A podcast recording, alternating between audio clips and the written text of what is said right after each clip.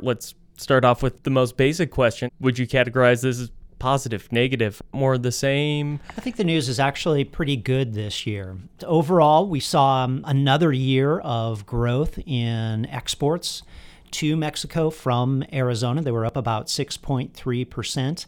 The activity at our border ports of entry remained strong. We had imports and exports through our border ports of entry that totaled about $31 billion. And that was up a little bit more than 3.5% over the previous year. So, overall, the trade picture remains fairly strong. We're not seeing quite as strong growth as we did in 2014. And it, it, may be that some of that is being driven by the relatively high value of the US dollar versus the Mexican peso. A lot of the key indicators that are measured in this report did show positive growth. Imports and exports are both up, as well as the number of border crossings. Tell me what these indicators mean for the local economy in the report and on the Arizona Mexico Economic Indicators website, you can track a wide variety of indicators of Arizona's border trade. So we've already talked about imports and exports, uh, including through border ports of entry, but you can also see what's going on with border crossings. Now, what we track are northbound border crossings. These are legal crossers. And one of the numbers that I track, although things look pretty good across all of the, the modes of transportation, is the personal vehicle passengers. And that's been up for the past couple of years years.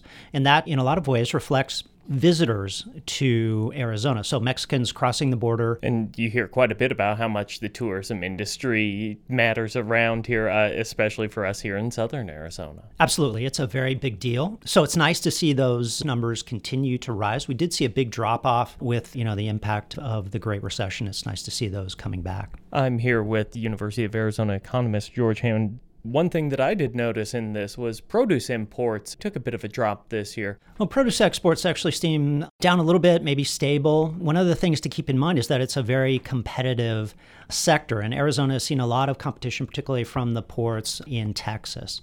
And one big factor there that one of our famous researchers here in the center, Vera Pavlakovich Kochi, has been talking about is the impact of uh, Mexican avocado exports. And much of those exports have been going through ports in Texas, not so much through ports in Arizona. So Vera has a, a great article on the Arizona Mexico Economic Indicator site. Yeah, and it talks very much so about the dollar value. A crate of uh, avocados is going to be worth more than a, a crate of a lot of the products we see coming through here, like squash. Absolutely. Overall, what what did we learn from this report? The economic relationship between Arizona and Mexico is really important. Those imports and exports are important for economies and for residents on both sides of the border.